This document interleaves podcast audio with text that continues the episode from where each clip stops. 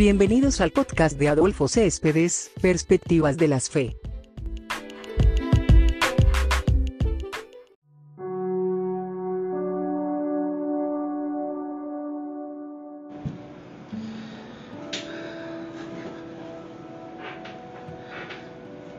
Bueno, hola, hola.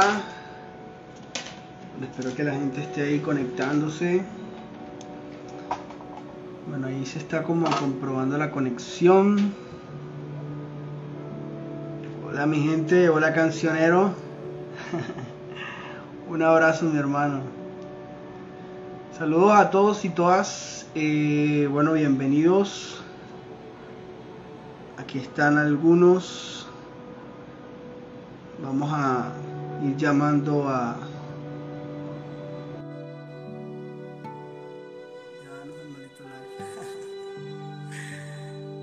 Un abrazo, amigo. Hola. Hola. ¿Cómo estás? Excelente. ¿Y tú qué tal? Muy bien. Tenía miedo de oprimirle porque no quería ser la primera en aparecer, pero ya. Bueno, pero ya estamos aquí. Me alegra mucho, de verdad. Eh, estoy saludando a la gente. Hola, Nicole. Hola, hola, ¿qué tal? ¿Me escuchan bien? Sí, se escucha perfecto. Vale, buenísimo. Qué gusto poder compartir con ustedes. Yo soy fan de todos ustedes. Bueno, esto se puso bueno, de verdad que sí. ¿Cómo estás? El arte de la fe. Bien, bien, todo bien. Saludos para todas, qué bueno conocerlas. Qué bueno siempre conocer más mujeres en esto. Gracias. Sí, así es. Bueno, como, como lo dije desde un principio, eh, las mujeres se tomaron perspectivas de la fe. Hoy, hoy soy espectador, hoy quiero ser de verdad espectador de lo que, de lo que ustedes pues eh, van a compartirnos y bueno, de lo que vamos a dialogar. Y, y yo dice que vengo por los comentarios del Cancionero. Bueno, de verdad, yo estoy muy emocionado por este live. Eh, no sé si ese fue, digamos, como la causa eh, número uno de hace como unos minutos. Eh, me dio como, eh, como una reacción alérgica. Entonces, si me ven apagando algo, es, eh, debe ser... Eso es un eh, ataque demoníaco. Me tocó tomarme una para sentirme mejor porque, no sé, yo digo que es el mismo, el mismo la misma emoción por, por este live. Yo eh, ya lo esperaba ya y estaba de verdad eh, muy, muy, muy contento. Le estaba compartiendo a todo el mundo eh, que muy pronto íbamos a tener este live. Eh, le había compartido a, a los chicos, eh, a Sebastián, a, a Esteban, a Cancionero también, que íbamos a tener este live antes de que Eh, de hecho, antes que hablara con ustedes. Y bueno, ellos también dijeron, bueno, excelente, esto va a ser un, un boom. Así que la pastora... Bueno, ya comenzó Cancionero con sus comentarios particulares.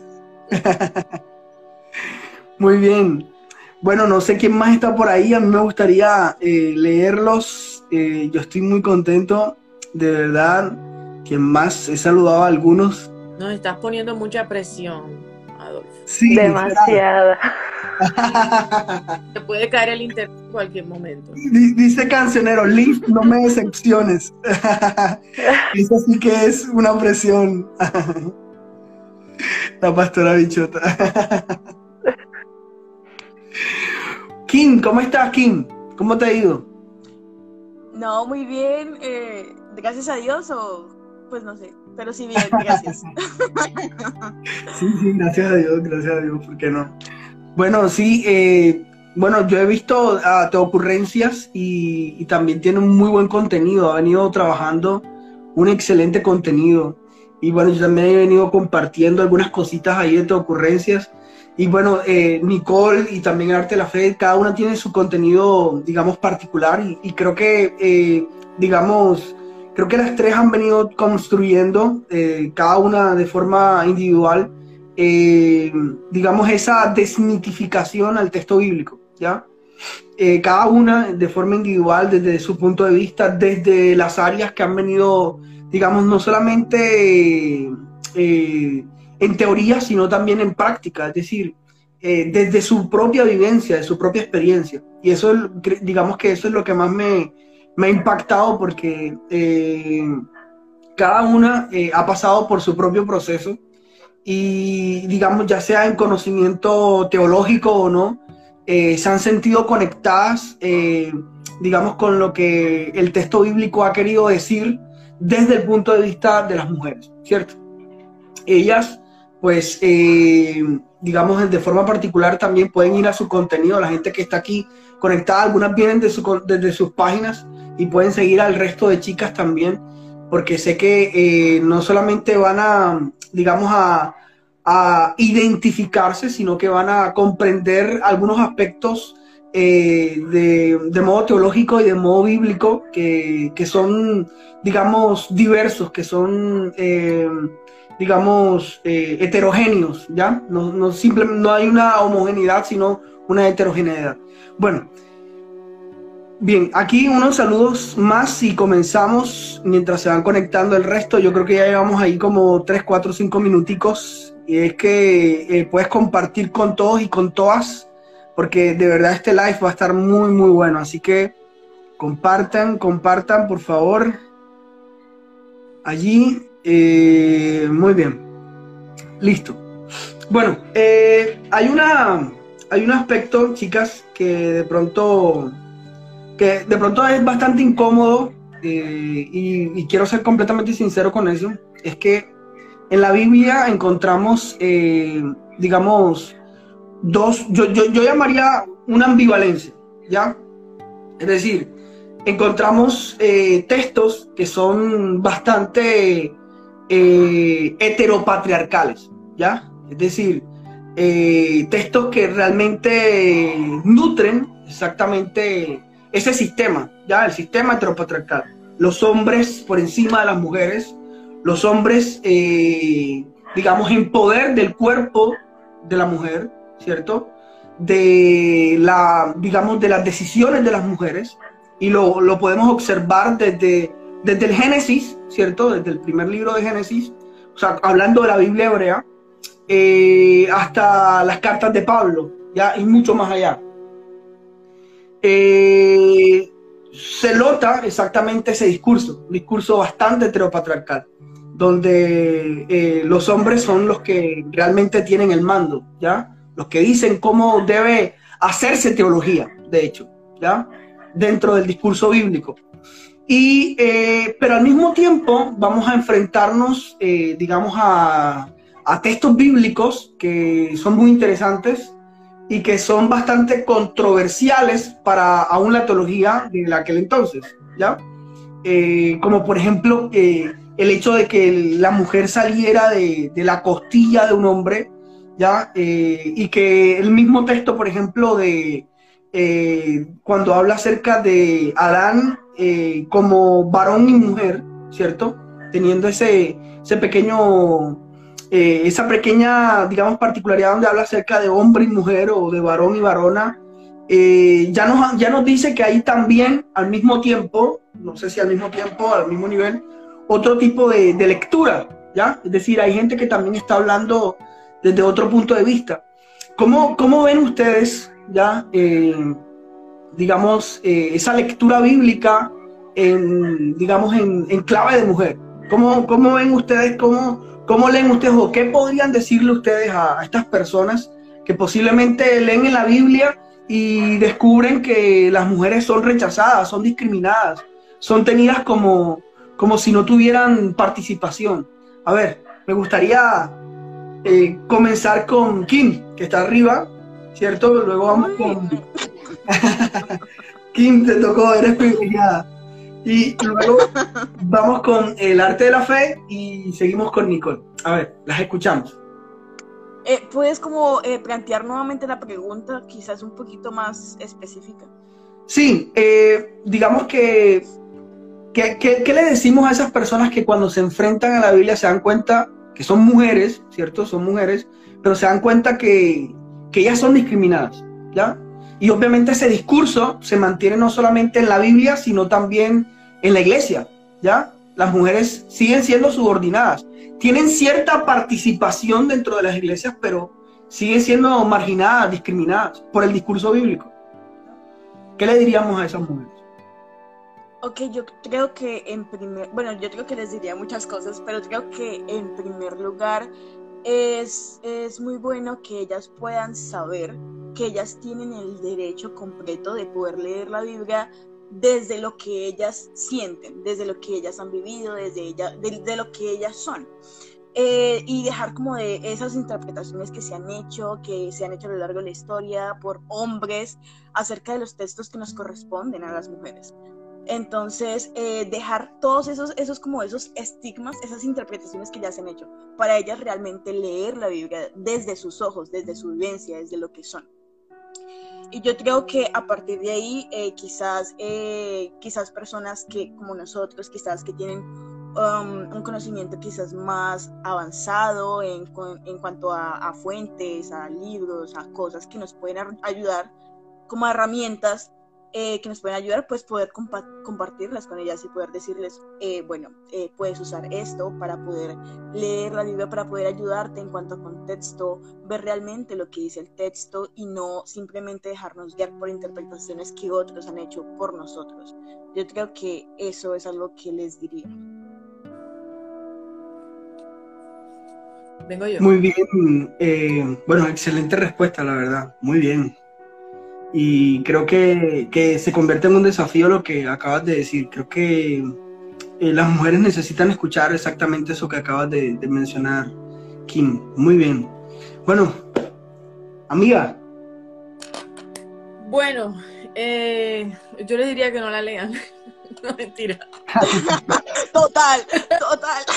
Total. Lo siento.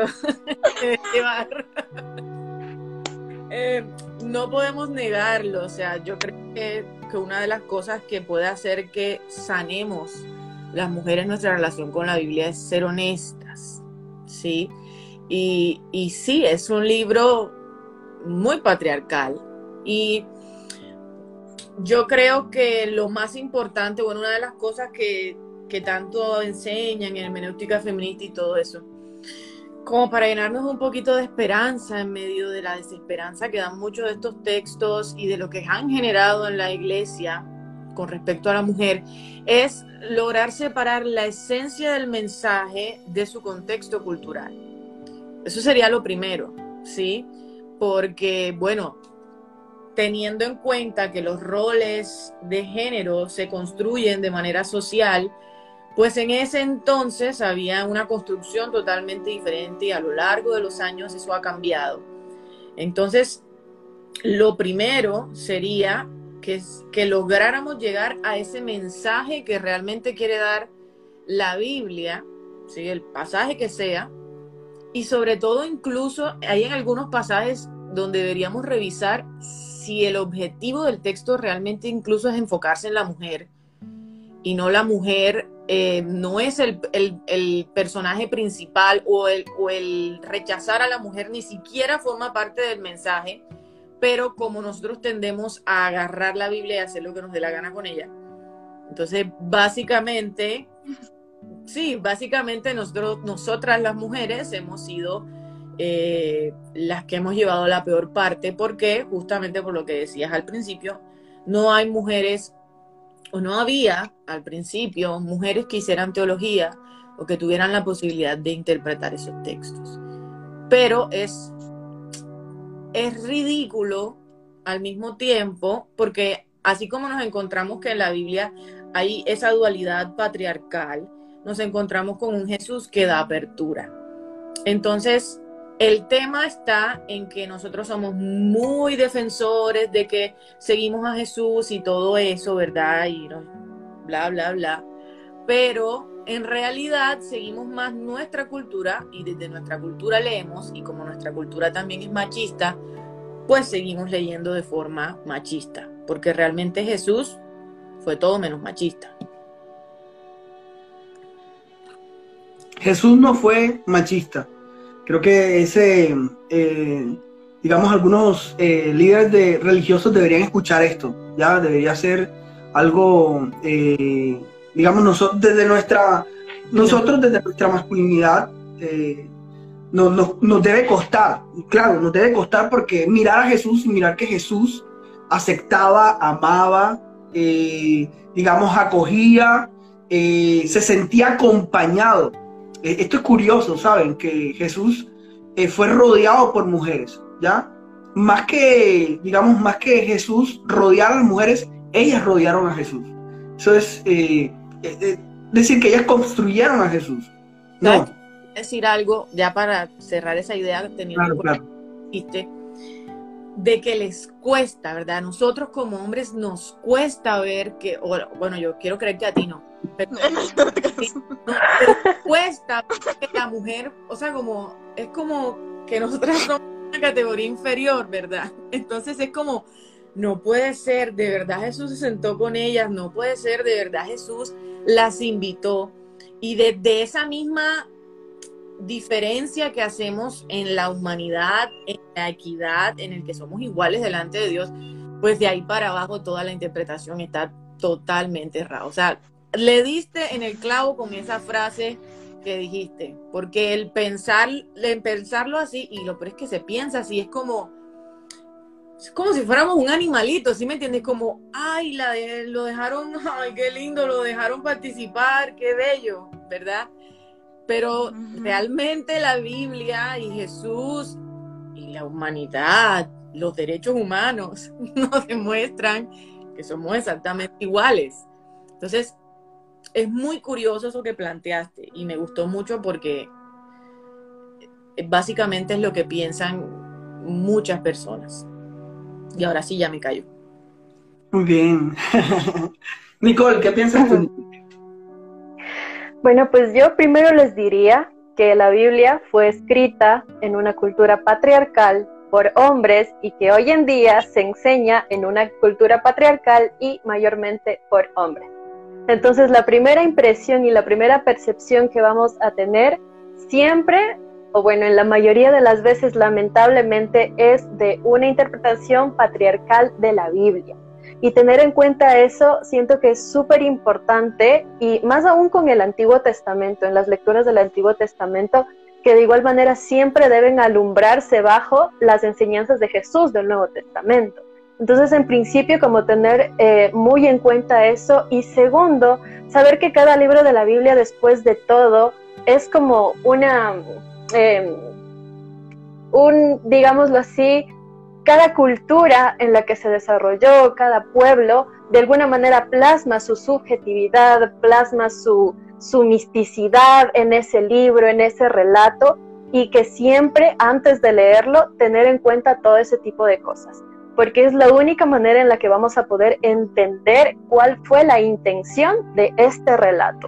Como decía Liz también, Este, de pronto, y la mujer en este caso no era como el personaje principal, y tener muy en cuenta eso porque puede llegar a ser como una lectura muy hiriente si es que simplemente agarramos como buen fundamentalista y decimos, aquí está la interpretación literal, esto se explica solito, porque una de las cosas que a mí me llama mucho del literalismo bíblico es que las personas parten de una idea y hacen malabares para que la Biblia legitime esa idea.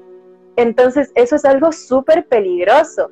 Y por otro lado también creo que esta cuestión de esa sospecha hermenéutica que podemos llegar a tener las mujeres es uno de los aportes más grandes que le pueden dar a la teología, porque hace que de alguna manera estemos como que muy pendientes a leer un texto que no me cuadra y es como de, ¿pero por qué? Y ese preguntarnos ¿pero por qué? Nos lleva a enriquecernos de una manera súper gigante. Y también eh, en, en lo que vamos formando nuestra propia teología y nuestra experiencia con Dios también.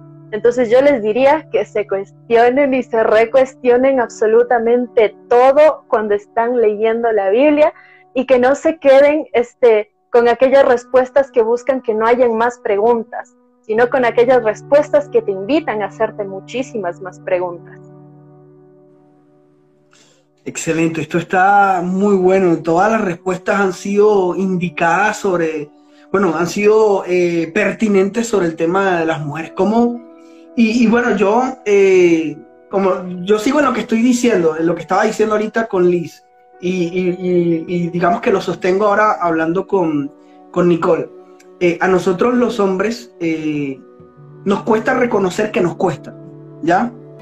Eh, sí, eh, creo que eh, sobre todo en, en este tiempo, eh, eh, digamos, hay ciertos, eh, ciertos, ciertas personas que a veces están como saliendo de este lado fundamentalista, ¿ya? Y se muestran bastante progres, eh, digámoslo así, ¿ya?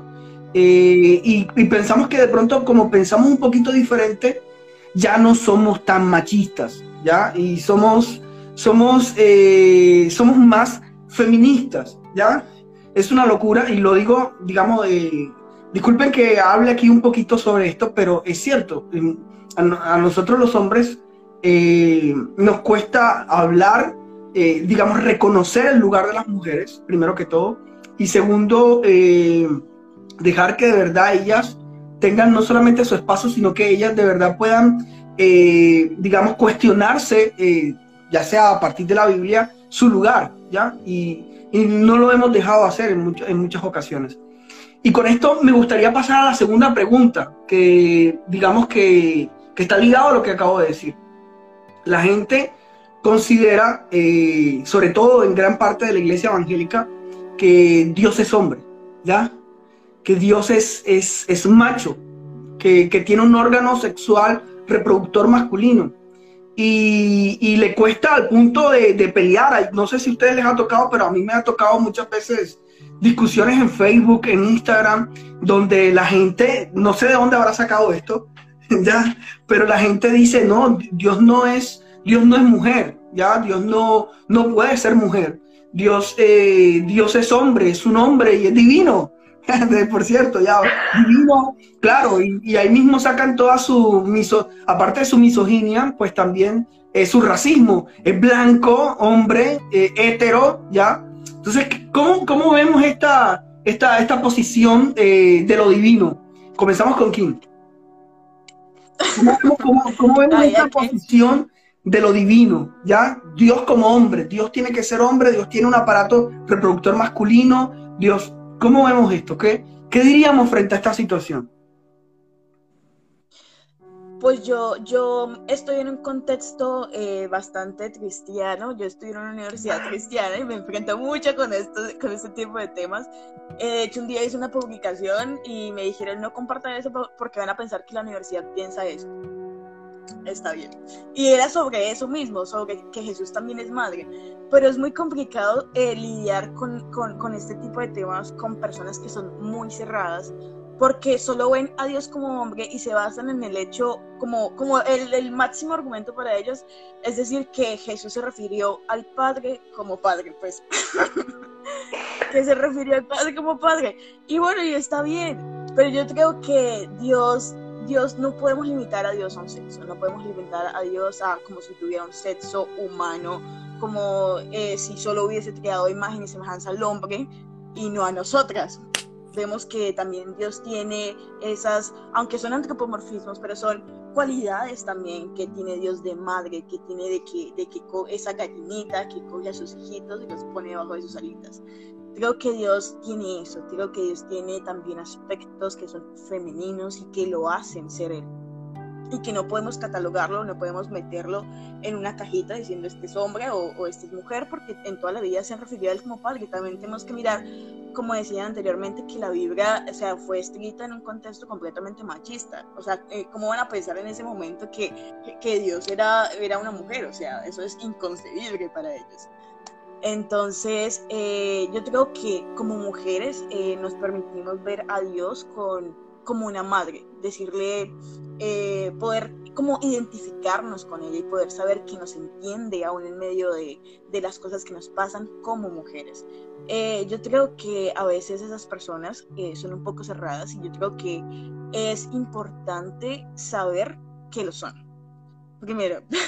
Y segundo, es importante también saber... que ver a Dios como madre es algo que también le corresponde a cada persona. Yo creo que eh, si tú ves a Dios como padre, está genial, me parece fenomenal, increíble. Yo también lo veo como padre, pero si yo puedo o yo quiero verlo como una madre, pues yo tengo todo el derecho a verlo como una madre porque tampoco la Biblia me dice que Dios es de género masculino y que tiene un órgano reproductor masculino. O sea, no. Entonces creo que es, es no es tanto como decirle, oiga, eh, Dios también es madre, y sí, está bien decirle Dios también es madre, pero es también como que ellos puedan entender que yo tengo la capacidad o, o tengo el derecho de llamar a Dios como una madre, y que eso es completamente respetable. Creo que en eso se basa el respeto de las diferencias. Entonces, eso. Ok, listo. Eh, sí, Kim dice algo que, que, que, bueno, que coloca en, en la mesa eh, otro elemento muy interesante: Dios es madre. Y bueno, ahí creo que hay versículos bíblicos que también respaldan esta idea acerca de que Dios es madre, ¿ya?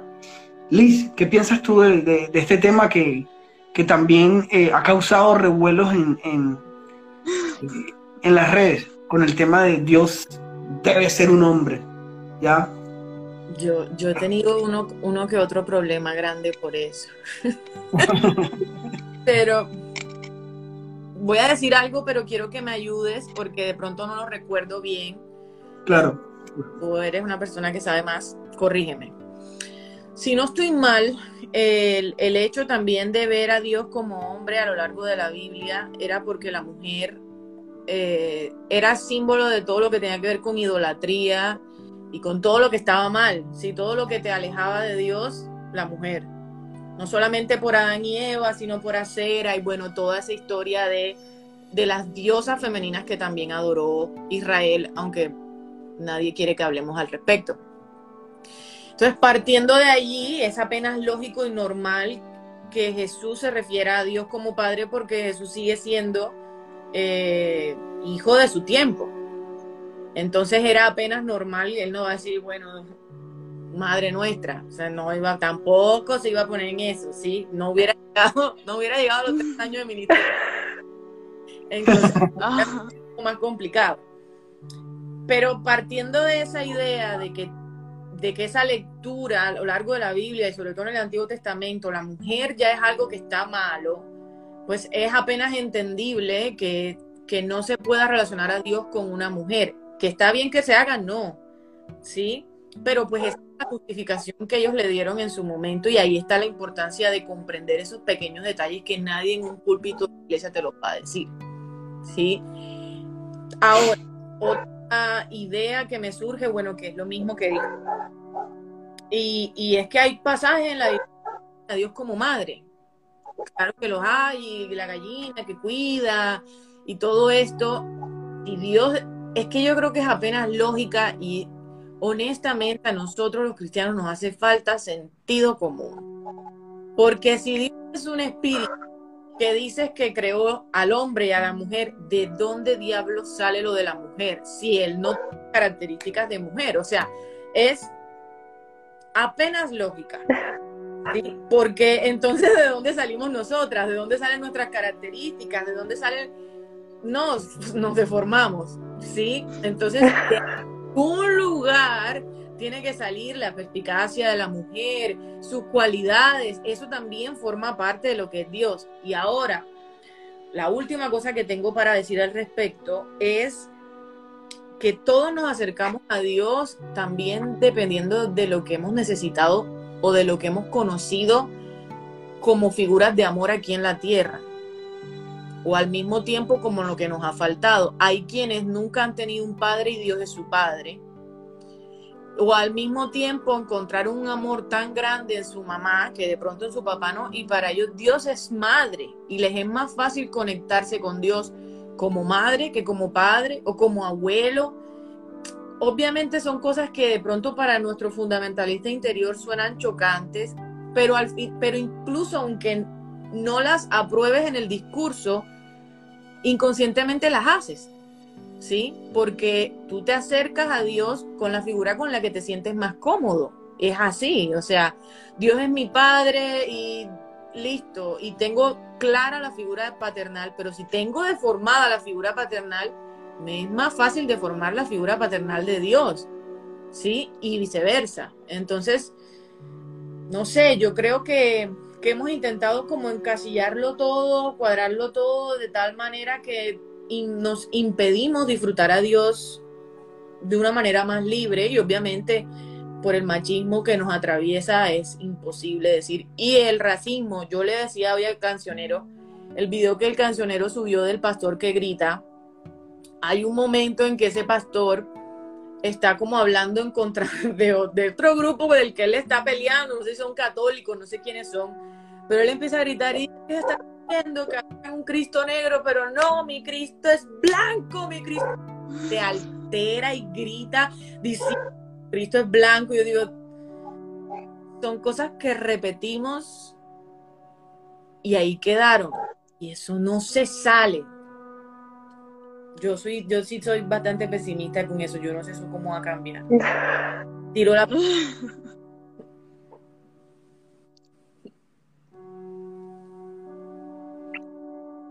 No, no te escucho. Que te muteaste.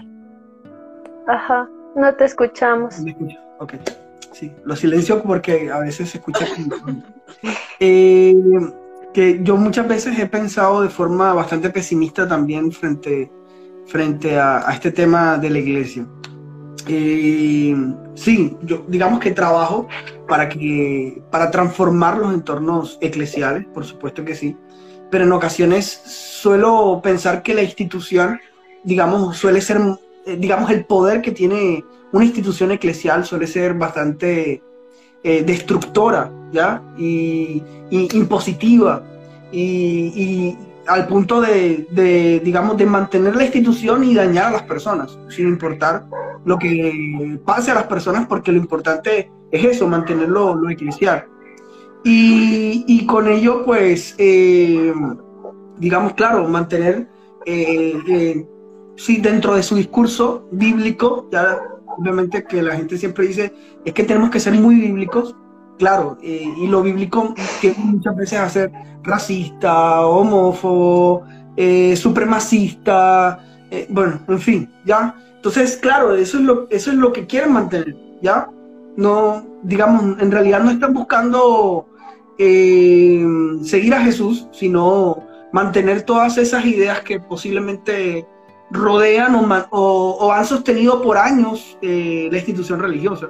Y claro, yo también muchas veces suelo ser bastante pesimista frente a esto. Nicole, bueno, eh, tenemos un Dios eh, blanco, peli, peli eh, digamos, peli por aquí, ¿cierto? Que obviamente es macho, ¿ya? Con todas las de la ley, es lo que la iglesia siempre nos ha sostenido. ¿Qué piensas tú sobre eso, Nicole? Que tiene que ver mucho con esa idea de la virilidad, la masculinidad y la heteronorma.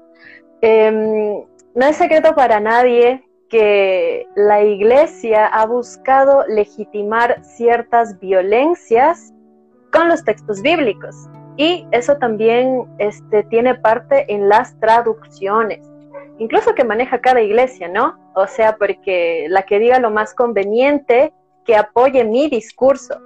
Entonces esa imagen del Dios hombre, viejo, blanco, eh, así que está sentado en el trono y es poderoso por la imagen que le damos, es eh, un problema que lamentablemente se desarrolla en lo mismo que estamos hablando, ¿no? Eh, desde teologías patriarcales, hechas por hombres, lecturas hechas por hombres, este, todo un ejercicio de la teología eh, hecho por el patriarcado, y sin como plantear esa otra posibilidad de, ¿y si me puedo referir a Dios como madre? Y eso viene desde el púlpito, o sea, todas estas cosas que vamos reproduciendo, porque son las cosas que reproducen las personas que van a nuestras iglesias. Entonces, claro, si nuestra enseñanza siempre va desde esto, ¿no? Dios es padre, este, y, y, y vamos poco a poco como apoyando esta imagen que tenemos, esta idea. Entonces, claro, este, ¿qué opción damos para que sea como diferente, ¿no? Que sea diverso? Y por otro lado, creo que tiene mucho que ver este, con el lado de la supremacía cristiana, ¿no? También que lo que busca, pues, es que esto se legitime, se reproduzca, eh, porque después de todo, esta imagen de, de un hombre es lo que les hace sentir poderosos, ¿no? También. Entonces, en ese sentido, creo que es necesario como repensar eh, de alguna manera cómo podemos ir poquito a poquito abriendo puertas, porque como decimos, o sea, no, no está mal el hecho de que veas a Dios como una figura de padre y le atribuyas todas esas características que socialmente este, también hemos construido de lo masculino, eh, pero también es necesario tener esa apertura, como decía Liz, de aquellas personas que se sienten más identificados en su relación al verlo como madre, como creadora de vida, en este caso también. Eh, algo que, que, que estaba pensando es con respecto a esto de la ruá, eh, que se, es, es un término femenino, pero no, igual de la misma manera intentamos planteárnoslo eh, a, a, aquí en nuestro contexto latinoamericano como algo eh, masculino. Entonces todo siempre eh, va lamentablemente en ese sentido desde la lectura del Génesis.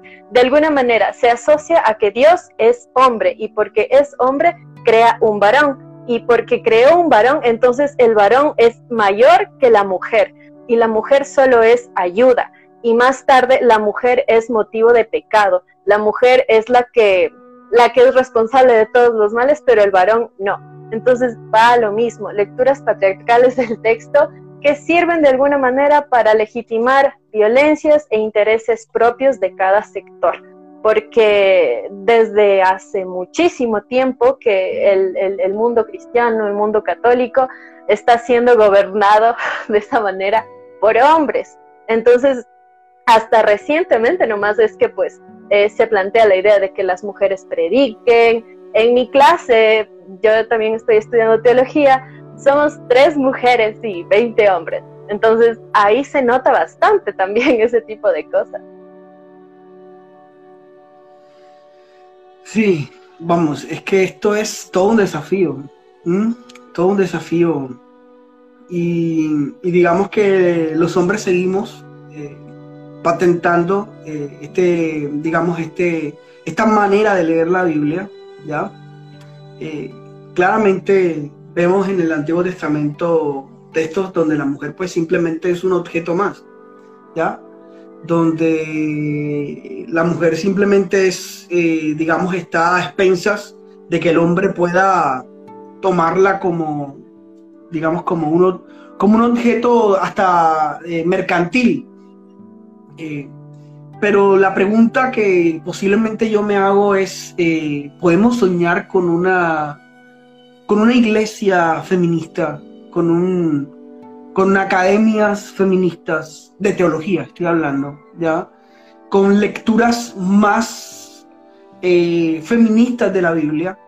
Recordemos que la teología feminista es una relectura de la Biblia, ¿ya? Hace una relectura de la Biblia.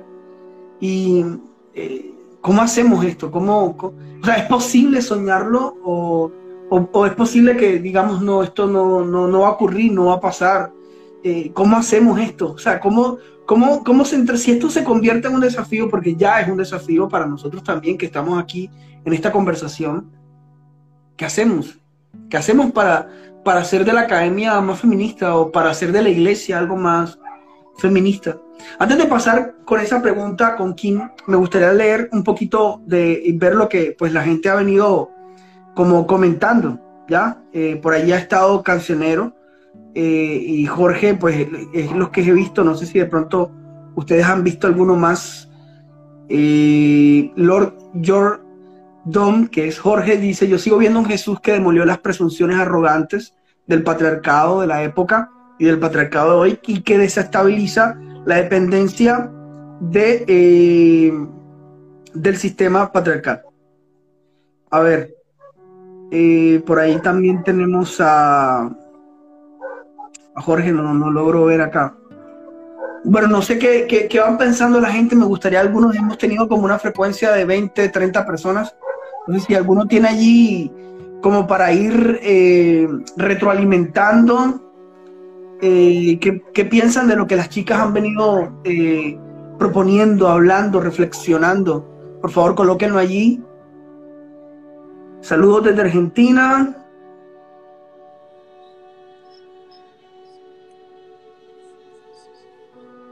Bueno, ahí está. Hoy debemos compartir que Dios es espíritu y en él tanto lo masculino como lo femenino puede hallar sus orígenes de identidad. Jorge sigue allí hablando. A ver, ¿quiénes más? Queremos leerlos. ¿Qué piensan? ¿Cómo reaccionan ustedes ante este tema que hemos venido eh, proponiendo y hablando?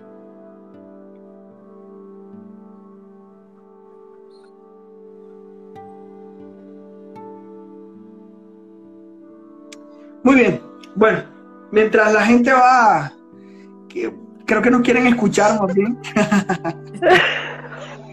Entonces, Kim, ¿qué, ¿qué piensas tú frente a eso? ¿Es posible soñar con una iglesia feminista algún día? ¿O con una academia feminista? ¿Con un lugar donde, donde el espacio de la mujer sea mucho más allá de la sola participación? Porque obviamente, pues, eh, digamos que... Eh, hay ciertas iglesias que dicen, no, pero es que ella, ella predica, ¿cierto?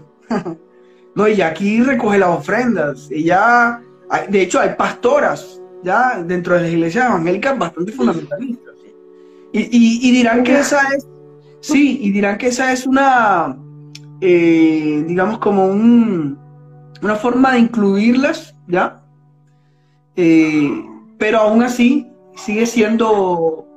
Eh, discriminatoria, la mujer debe someterse, y esas lecturas que siguen siendo eh, digamos eh, siguen siendo negativas hacia las mujeres. Bueno, ahí, ahí, han venido comentando allí, hay varios comentarios.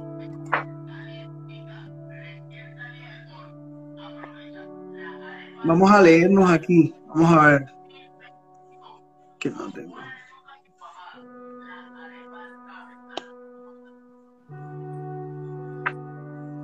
No sé por qué no me salen los comentarios. O sea, se van muy rápidos. No.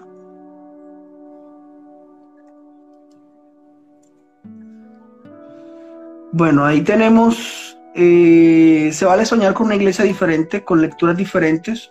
Y su respuesta es más adoctrinamiento o más lecturas que...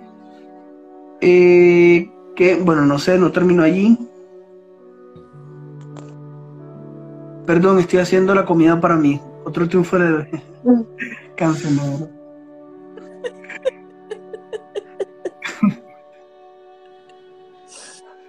Y me pone a leerlo en público, ¿eh?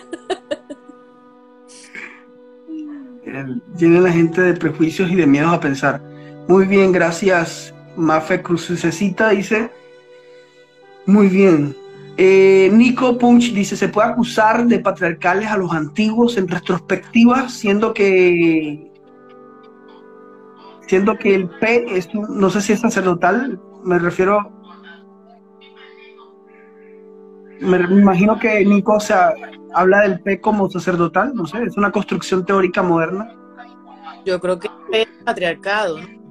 Ah, ok, el patriarcado es una construcción, muy bien, ok, ok, perdón. Estaba leyendo. Muy bien, sí, así es. ¿Qué piensan ustedes? ¿Se puede acusar a la gente de...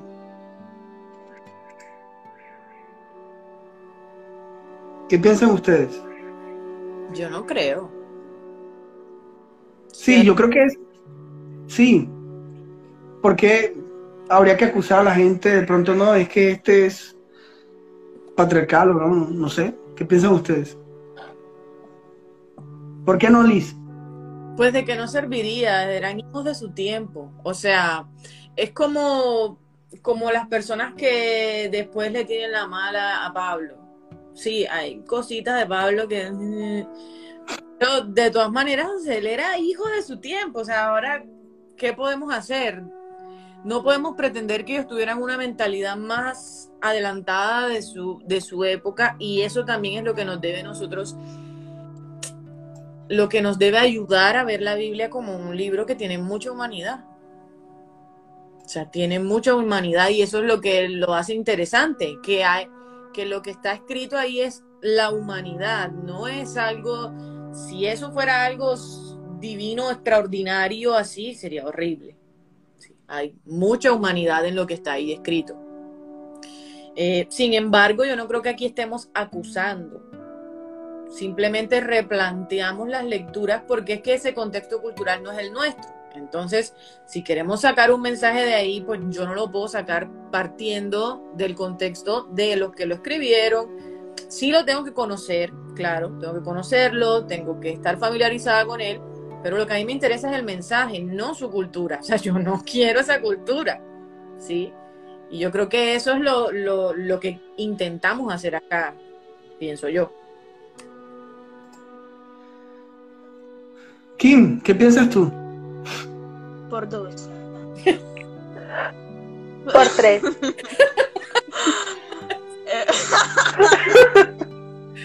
Muy bien, muy bien. Pues sí, total, total.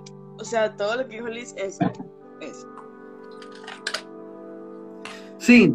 Eh, yo pienso acá que, bueno, que digamos que la categoría, digamos que en el lenguaje uno puede utilizar la palabra patriarcal, porque lo entiendo hoy así, lo, lo veo hoy así, pero obviamente esta es gente de su tiempo, ¿ya? Y sabes, este, perdón, yo sí, no. siento también que a veces como intentamos eh, idealizar a la Biblia, eh, a cada uno de los personajes que se van presentando como personas perfectas, llenas de virtudes, eh, casi que Dios no tuvo que hacer mucho, ¿no? Y nos olvidamos mucho este, de las bases que sobre las cuales se construyó esa cultura. En este caso, bases que pues hacían que, se, que, que, que funcione una cultura patriarcal. Entonces, como decía Liz, no venimos aquí a acusar, sino a poner que esto debe ser tomado muy en cuenta ahora en nuestro tiempo, porque no buscamos reproducir la misma cultura ni el mismo sistema. Lo que buscamos es entender el mensaje, que fue lo que eh, Dios hizo en este caso, ¿no? Eh, enseñarnos, transmitirnos, porque si no, o sea, lo que estamos haciendo es intentar replicar la, la, la cultura judía, ¿no? Y esa no es la cosa que, no, no es lo que estamos buscando.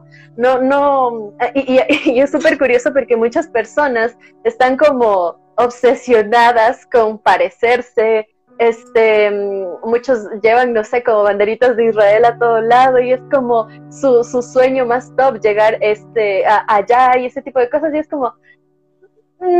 O sea, es necesario saber discernir bien ese tipo de cosas, porque de lo contrario lo que estamos buscando imitar es la cultura, y ahí sí creo que cometemos una metidota de pata fatal. Muy bien, sí. Eh, bueno, de todo esto ustedes, que ustedes han dicho, creo que eh, creo que no solamente está sacudiendo nuestros cimientos De, de la fe, sino que de verdad está siendo desafiante para todos, ¿ya? Yo sé que hay gente que nos está viendo y nos está viendo así como...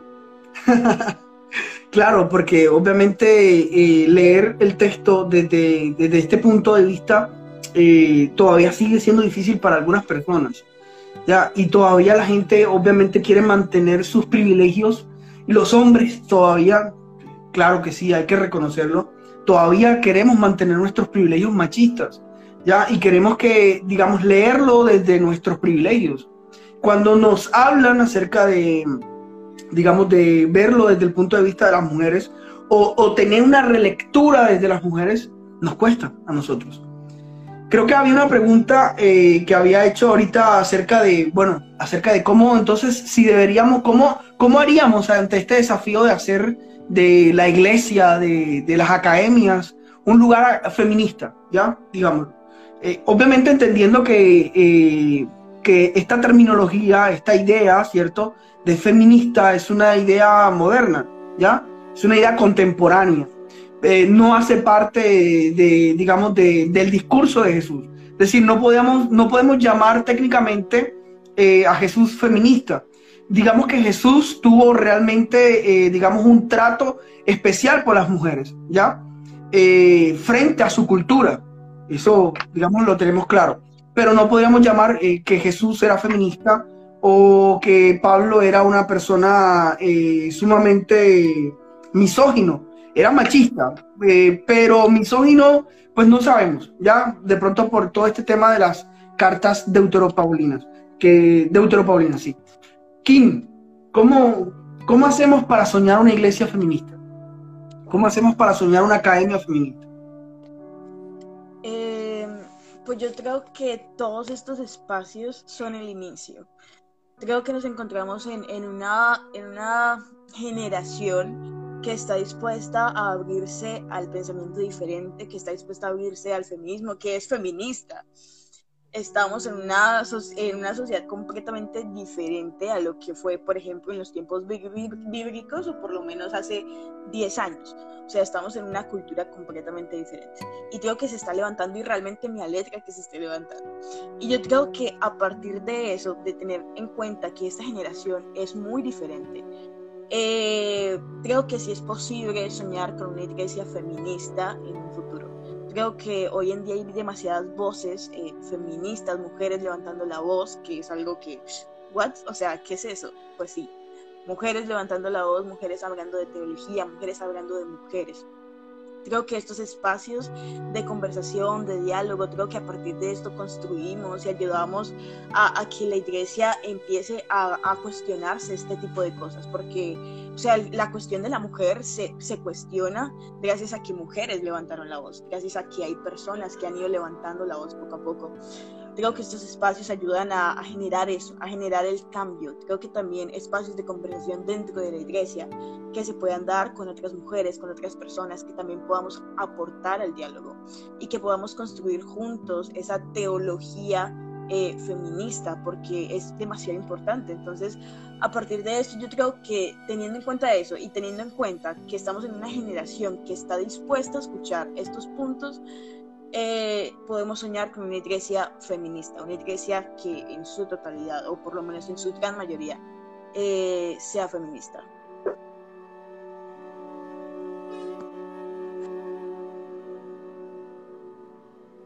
Fin.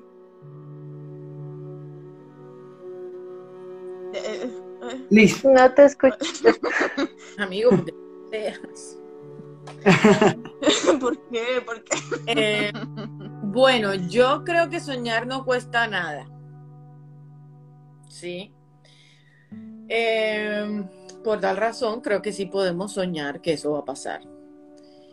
Yo creo, indiscutiblemente, que los tiempos han cambiado, que estas, estos discursos que de pronto en nuestra época no los cuestionamos tanto, que los aceptamos y los abrazamos y los naturalizamos, las nuevas generaciones no, porque el mundo cambió, sí, no es que, no es, que es la iglesia la que cambió, no, el mundo cambió, el paradigma cambió, eh, las nuevas generaciones vienen cargadas de esto que para nosotros es difícil de construir, para ellos sencillo.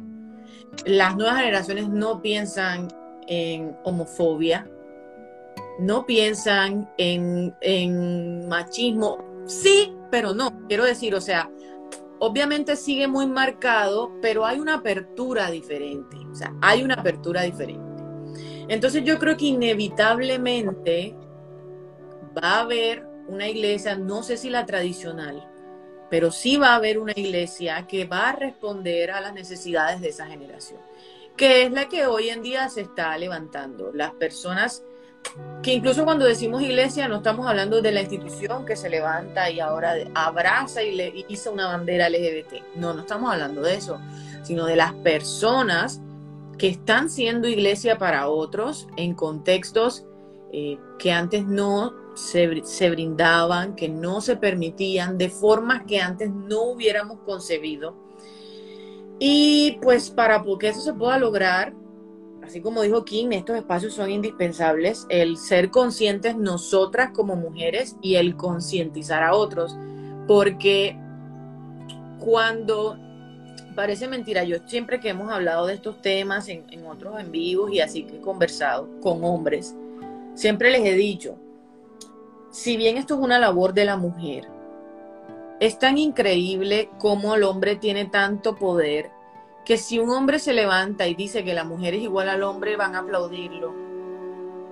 Pero si lo dice la mujer, es una rebelde, un espíritu de Jezabel y un montón de... Entonces ahí está la importancia, la importancia de los aliados ¿sí? Porque cuando un...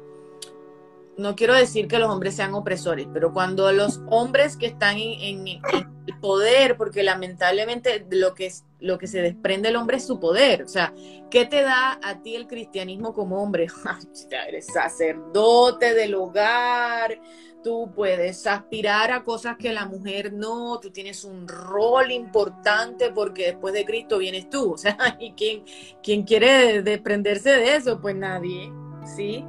Pero yo creo que cuando los hombres empiezan ese proceso de deconstrucción y forman parte y ayudan, allí yo sí voy a poder pensar que se puede generar ese espacio. No porque la mujer sola no lo pueda lograr, pero yo no pienso que es una labor solo de la mujer. Yo creo que el hombre también juega un papel importante. Que obviamente la mujer va a librar la batalla, claro que la va a librar y lo está haciendo, ¿sí? Pero no podemos negar que el hombre tiene su papel en todo esto. Entonces, es lo que yo pienso. Concientizarnos y concientizar a otros. Muy bien, Liz. Excelente. Sí, yo... Bueno, excelente lo que acabas de decir. Vamos con Nicole, vamos con Nicole, vamos. Vale. Eh, hay una frase que a mí me gusta mucho. Mi memoria me sabotea ahora, no recuerdo la autora, pero dice, puede que no logremos romper el sistema, pero podemos agrietarlo. Y podemos agrietarlo en charlas como estas, en nuestros grupos locales, podemos ir a agrietarlo de poquito en poquito y va a llegar un punto en el que vamos a lograr derrumbarlo por completo.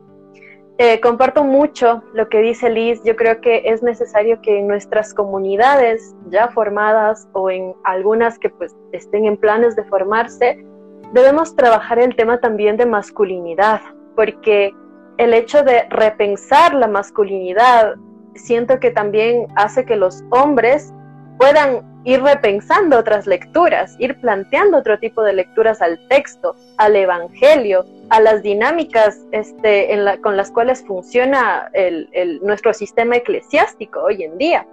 Y por otro lado, también súper importante el tema de estas nuevas generaciones, le han puesto este, como burla esto de la generación de cristal, ¿no? Eh, y, y yo veo que es una generación más intolerante a la violencia, una generación que es capaz de identificar cualquier tipo de abuso o violencia en cualquier lugar y se indigna por eso, y no solo se indigna, habla, lo denuncia, lo critica. Entonces creo que esta es una oportunidad gigante, porque después de todo, estas son las generaciones que en su momento también estuvieron en una iglesia, en un sistema, y que fueron heridas, y que detectaron la homofobia, detectaron el machismo, detectaron el clasismo, y por eso se fueron. Entonces creo que también el hecho de plantearles otra lectura, otro tipo de teología, también hace pues que vayamos de alguna manera brindándoles otro tipo de, de, de perspectivas en cuanto a esto. Entonces yo siento que se puede soñar con quizá un crecimiento de la teología feminista dentro de nuestras iglesias, pero que se trabaje en todos los ámbitos, eh, que se haga entender que no es simplemente algo de mujeres y únicamente para mujeres y nada más, no, sino es...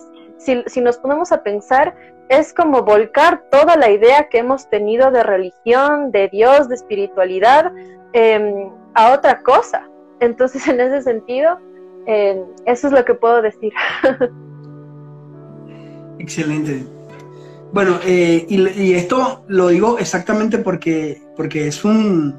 O sea, esto de, de cómo hacer la iglesia feminista es, es un desafío en, en verdad, frente a, a todo el mundo evangélico o el mundo cristiano actualmente, católico, eh, mormón, testigo de Jehová. Es decir, hoy día la palabra feminismo se ha convertido, eh, digamos, en un enemigo, ¿ya? Eh, decir feminismo es decir comunismo, decir comunismo, feminismo, prácticamente han hecho esa conjugación, que no sé de dónde la sacan, pero han hecho esa conjugación porque creen que la iglesia está... debe estar en contra, ¿cierto?, de todas las ideas que posiblemente cuelan a izquierda, ¿ya? Y que, eh, y que posiblemente, eh, digamos, haya cierta apertura. Entonces, Todos estos discursos han venido, digamos, alimentando, sobre todo en Latinoamérica, bueno, yo creo que en Latinoamérica no solamente, sino en toda Hispanoamérica, eh, discursos de odio, ¿ya?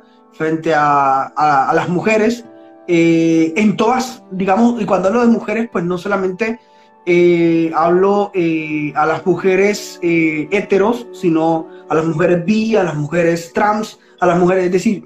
Todo, se ha venido creando todo ese tipo de discurso de odio. Y, y esto está unido al tema de la diversidad, ¿ya? Y me gustaría entrar en este tema de la diversidad que, digamos que, eh, precisamente nos, nos suele, eh, a nosotros los hombres, a la iglesia en general, les suele ser mucho más difícil. Que, que digamos que si, si medio pasamos el tema de, de hacer una iglesia feminista, pues a hablar o pensar lo diverso dentro de la iglesia es hablar del diablo prácticamente. Me estás hablando del diablo, ¿ya? Y, y es que nos cuesta porque precisamente pues no existe una sola forma de ser mujer, ¿ya?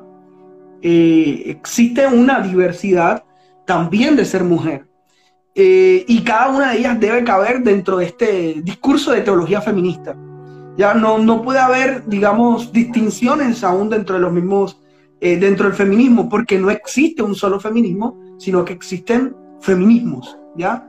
Eh, que bueno, yo la verdad no, no tengo, digamos, eh, eh, todo el tema tan claro, eh, tengo que ser completamente sincero, pero, eh, pero creo que la iglesia debe hablar de diversidad, porque la iglesia es diversidad, ¿ya? Eh, en sí misma es diversidad. Pero, ¿cómo hacemos con este, con este tema de la diversidad? Me gustaría cerrar con este tema, eh, obviamente unido al tema de, del feminismo o al tema de, de, de hablar de la Biblia o hablar de la teología desde, eh, digamos, en clave de mujer. Y ahora en clave de diversidad. ¿Cómo hacemos? ¿Qué, qué, qué, qué desafío tan grande? ¿Qué piensan ustedes, Kim? ¿Cómo, cómo ves tú esto? Siempre volvemos a Kim. Bueno, verdad, empecemos por Nicole, por Liz. Nicole, vamos a hacer la oportunidad del día de hoy. Listo, vamos con Nicole. Vale, vale, vale, está bien. Bueno, eh, a mí algo que me parece curioso es que este tema de la diversidad eh, sale de las teorías feministas, eh, que son las que buscan, pues, ir y... reivindicar a los grupos marginados. Entonces, en ese sentido, yo creo que eh, el tema de la diversidad en la iglesia es ir directo a la cruz, porque todo el mundo te va a mandar al infierno y te va a crucificar.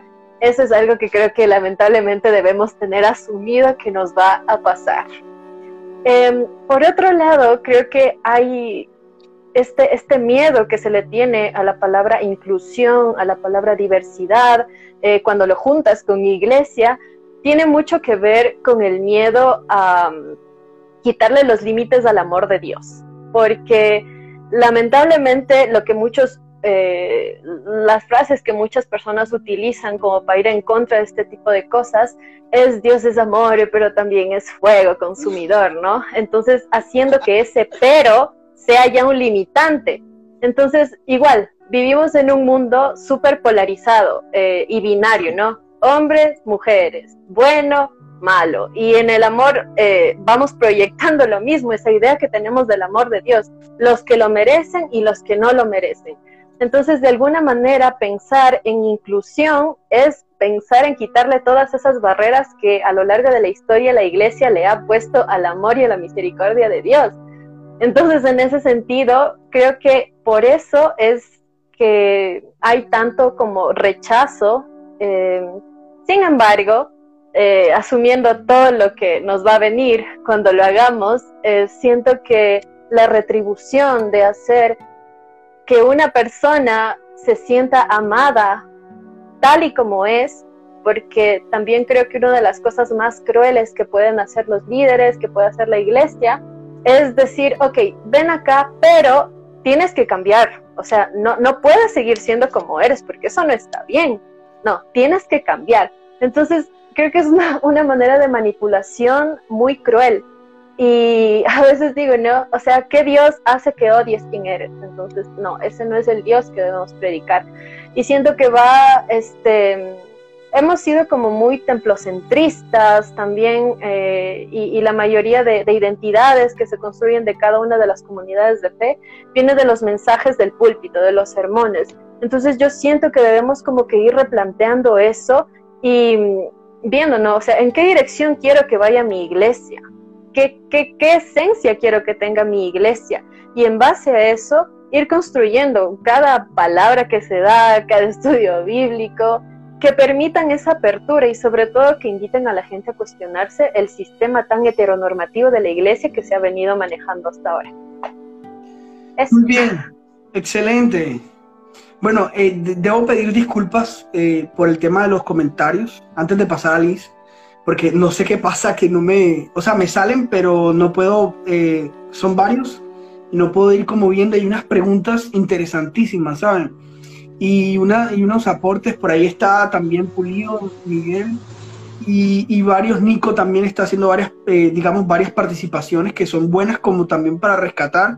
Y hay varias, eh, varias mujeres también que han escrito allí, haciendo como preguntas sobre el tema, por ejemplo... de Cantar de los Cantares, si fue escrito por una mujer, y todo este tema que me, me, me parece muy interesante. Pero bueno, lo, eh, Mari, creo que fue Mari, eh, la que escribió sobre Cantar de los Cantares y dijo que, eh, sí, que, que pensaban eso de que la, eh, había sido escrito por una mujer bisexual. Ya, y obviamente, pues, eh, eso pone, digamos, pone en la mesa otra, otro asunto. Eh, no, no había escuchado, no, no puedo decirles que yo he escuchado algo sobre el tema, ya no... tampoco lo he escuchado, pero eh, digamos que sí sé que han habido investigaciones sobre el tema, ¿ya? Pero bueno, no, no, pido disculpas por el tema de los, de los antes de pasar a Liz, eh, con el tema de los eh, comentarios, porque intenté verlo a través del computador y fue imposible. Muy bien. Excelente, Nicole. Eh, muchísimas gracias. Excelente punto lo que diste. Vamos con eh, Liz. Mi querida Liz.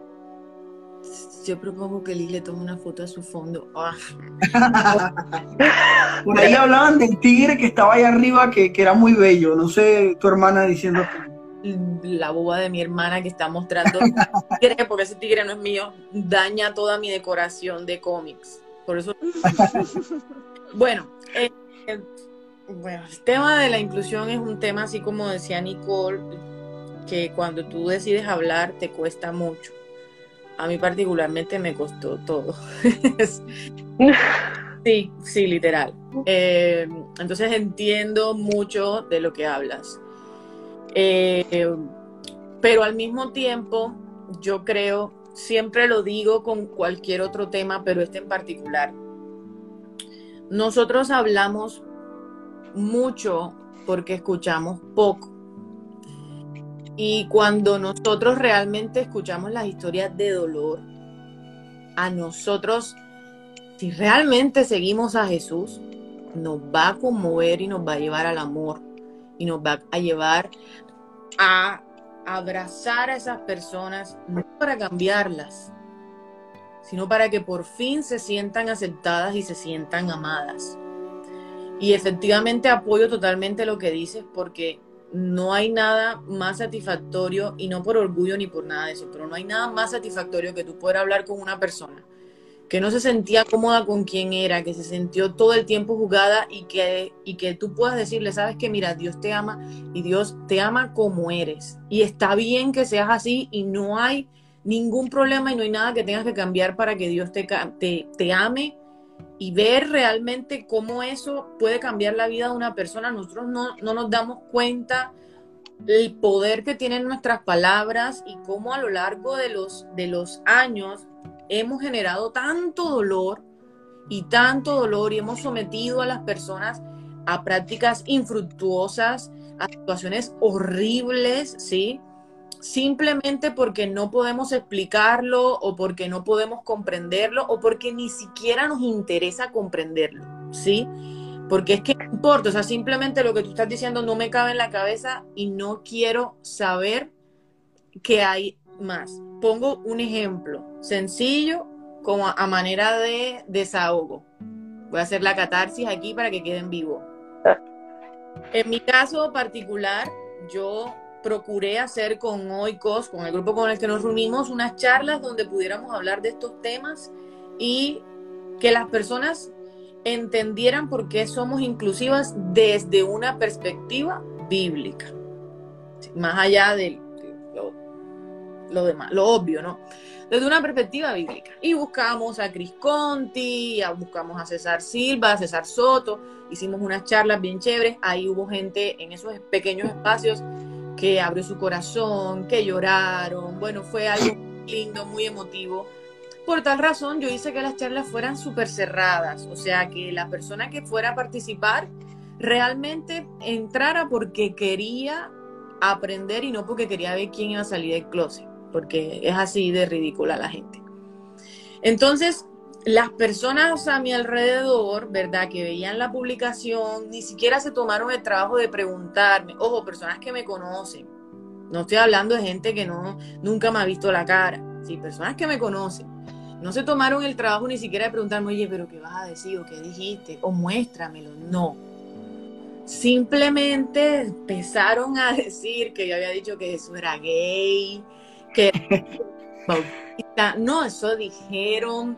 de cuánta cosa, armaron un escándalo, me dejaron de seguir, me insultaron, bueno, hicieron de todo, pero ninguno, ojo, ninguno se atrevió a pedirme el link y escuchar. Es como que lo que yo tengo para decir es más importante que lo que tú tienes para decir, y simplemente tú estás mal y yo estoy bien, y no me interesa el argumento que tú me quieras dar. Y pues así, la cosa, yo particularmente de estos temas, eh, Adolfo, yo de estos temas ni discuto. A mí directamente déjenme de seguir, bórrenme, elimínenme de su vida, yo no lo discuto. Yo soy súper inclusiva y lo seré por siempre. Y con esto termino. Amén. Muy bien. Bueno, vamos a Kim. Kim. Ay. Este tema de la diversidad.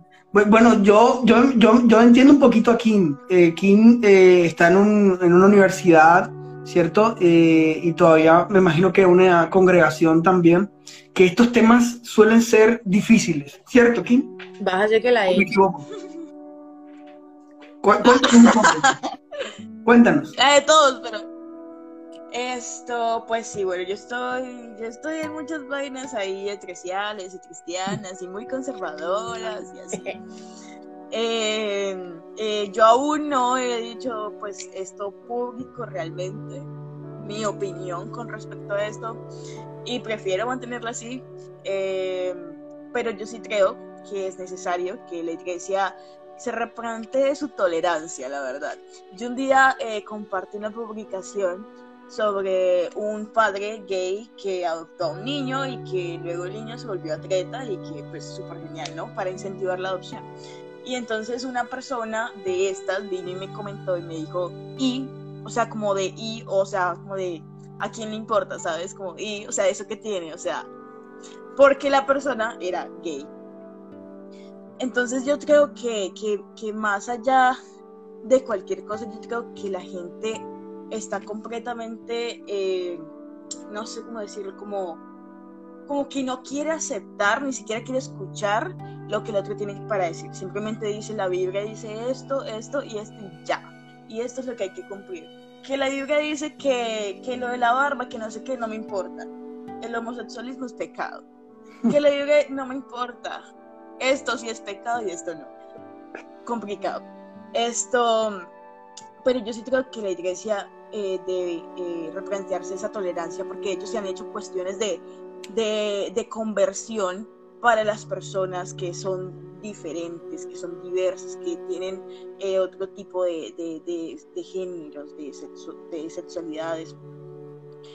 Y, y estas terapias de conversión lo único que hacen es hacer daño, es hacer daño a las personas que, que, que por las que lo pasan, a las personas de afuera, a todo el mundo, o sea, eso hace daño completamente.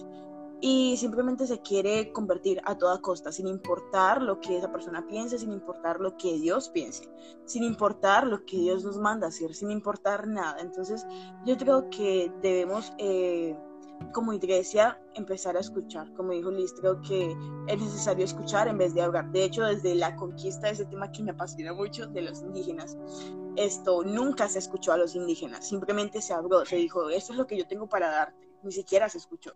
Creo que siempre la iglesia es de yo tengo la verdad absoluta y esta es la verdad y ya, y ya, de ahí para allá no hay nada. Entonces siempre es como de yo querer hablar, siempre yo querer evangelizar, pero jamás escuchar a los demás. Entonces creo que eso es completamente necesario y pues eso es lo que diré hoy.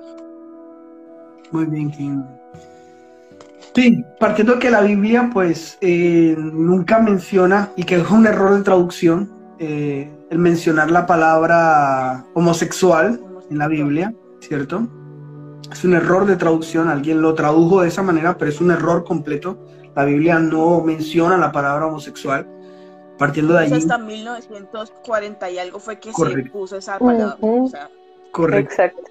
Y, pero eh, lo que dice King es muy cierto. Eh, digamos que hemos simplemente hecho, sido como, como caballos, simplemente miramos el texto bíblico, pero no queremos mirar todo lo que posiblemente rodea ese texto bíblico, que bueno, si vamos a temas de contexto y demás, claro, la Biblia es un libro homófobo, no, es una cosa que no podemos, ¿cierto? Eh, venir a decir, no, la Biblia, vamos a tratar de acomodar aquí para que la Biblia diga que, que sí, que, que no, no, no, eh, es un libro homófobo y que intenta, en, eh, digamos, en muchos textos eh, rechazar, Eh, digamos, de condenar en algunos aspectos, pero precisamente los textos en los que más se utiliza, o los que, digamos, que la iglesia utiliza eh, para rechazar y para, eh, digamos, para discriminar, eh, son textos que no tienen nada que ver con la forma en cómo estos interpretan exactamente esos textos, ¿ya? Diciendo que Dios dice allí exactamente algo como eso. Pero, eh, pero es eso mismo, eh, digamos que se ha... Se ha colocado por encima el discurso eh, discriminatorio frente a las diversidades, eh, aún por encima de que la Biblia misma es una diversidad. Eh, me, me gustó muchísimo eso, eh, aunque Mari obviamente está diciendo una, una teoría que es muy interesante. Eh, aún así, el libro de, de Cantares es un libro que uno puede decir, es un libro diverso, ya es un libro raro, porque de hecho en algunas ocasiones pues la gente dijo, yo no sé, Esto no, esto no debería ser canónico, ¿ya? Este libro no debería ser canónico porque justo habla de una pareja que eh, pues disfruta mucho del cuerpo sin estar completamente casados, ¿ya? Bueno, completamente no, no están casados. Y disfrutan de su cuerpo y obviamente lo, hay toda una situación poética en el texto y demás, pero, pero es un libro, digamos, raro frente a toda la... toda la eh, situación que sucede en aquel entonces. Es una mujer que obviamente es campesina y que un hombre llamado, bueno, que hoy sabemos Salomón, intentaba comprarla para su harén. Sin embargo, ella estaba enamorada de un campesino que posiblemente no tenía las mismas condiciones sociales que él. Y bueno, eso, eh, digamos, habla también de esa diversidad eh, textual o bíblica que tenemos. La diversidad existe, ¿ya? Y hoy día, pues, más que, digamos, más que tener un discurso de odio frente a los, a, a los feminismos, ¿cierto? Eh, o frente a, eh, también a, la, a, digamos, a las eh, diversidades sexuales, eh, debemos aprender a amar al otro, a la otro y a la otra persona, eh, sin importar quién es, cómo es, cómo piensa y, y qué quiere. Ya, hay que amar, amar a la otra persona.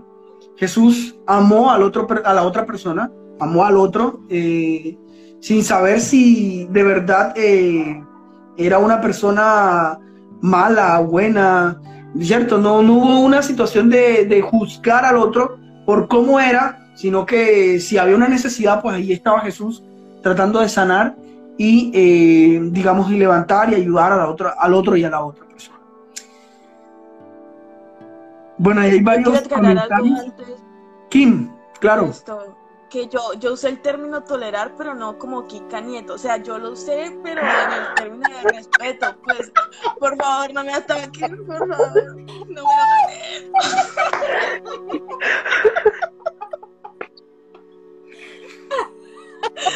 Cancelada la Kim. Por favor, todo el mundo a seguir aquí, de verdad. Ya no es lag hoy. Se le fueron diez seguidores ahí a la Kim. ¡No!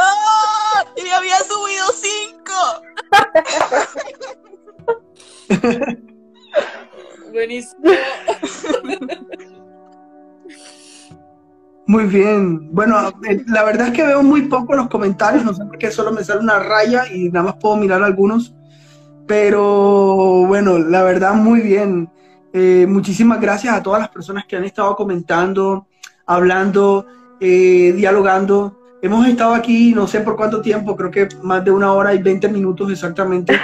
Y bueno, yo estoy muy contento, eh, agradezco, cada una ha sido, digamos, eh, grande en, en la forma en cómo ha, eh, digamos, ha, ha trabajado las preguntas, el tema. De verdad, muchísimas gracias por haber aceptado esta invitación y haber hecho este live eh, algo eh, muy valioso, porque este live de verdad deben guardarlo, deben compartirlo a las demás personas para que escuchen esto que, que se haya conversado aquí en, esta, en este momento, en esta hora y veinte minutos que hemos estado.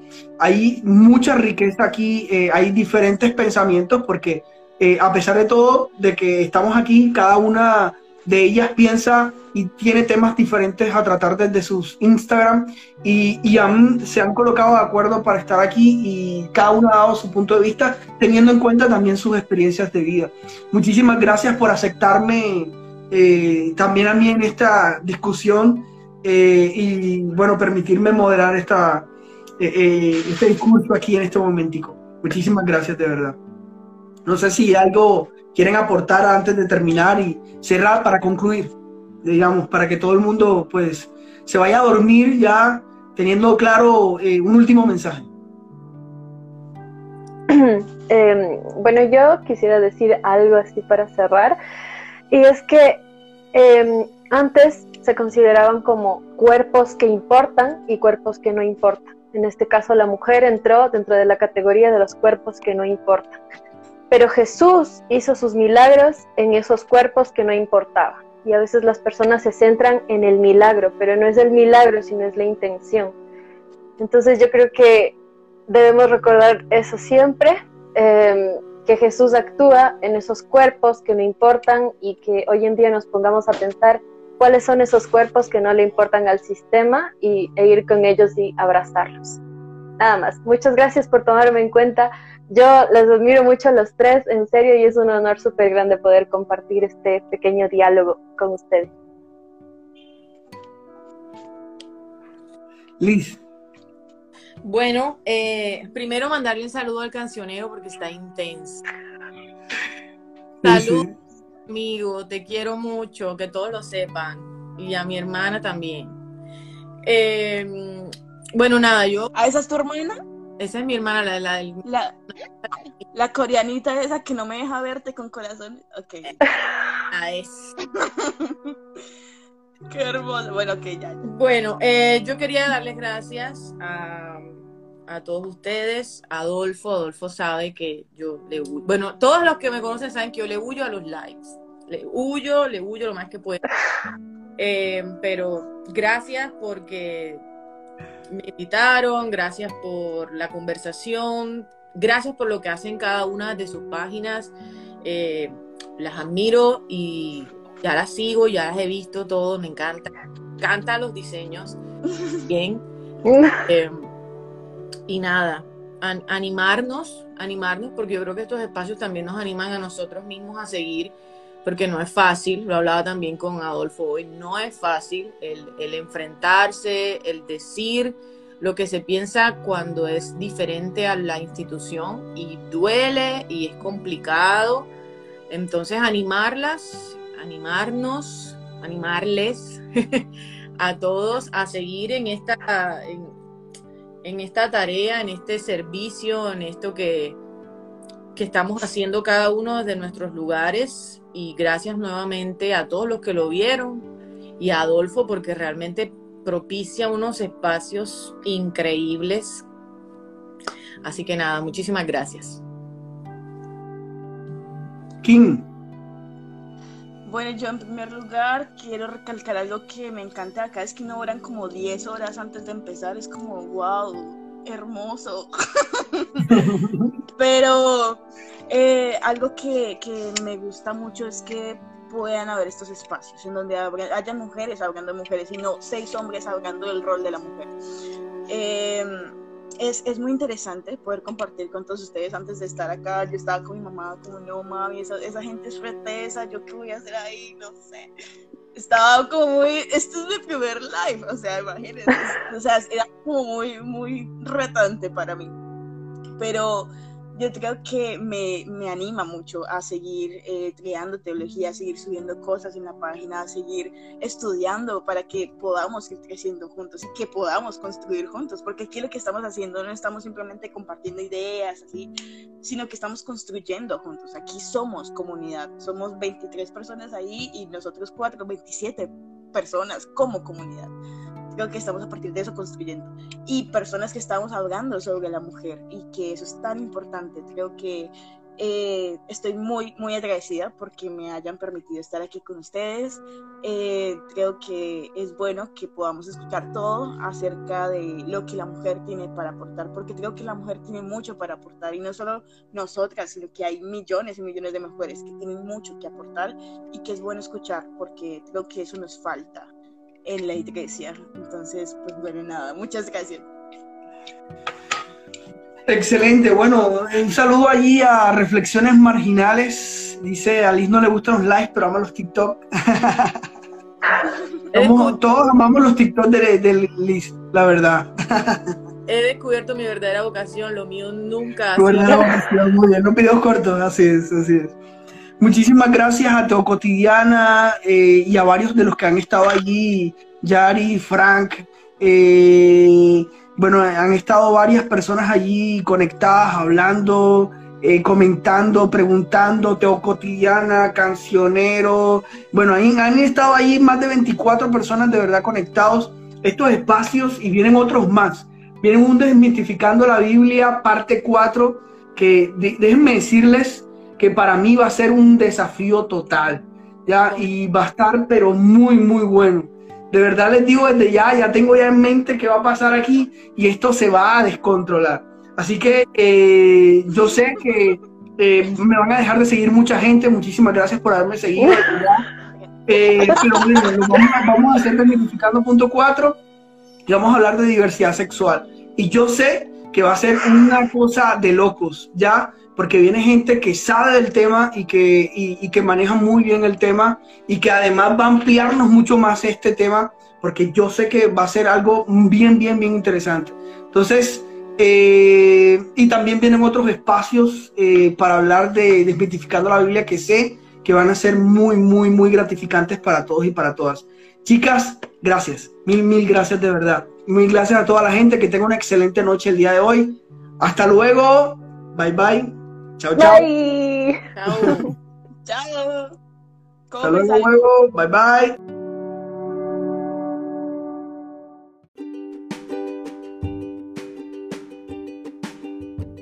Quiero agradecerte por haber tomado este tiempo para escucharme. De verdad, muchas gracias por haber venido a este espacio, eh, este podcast, Perspectivas de la Fe.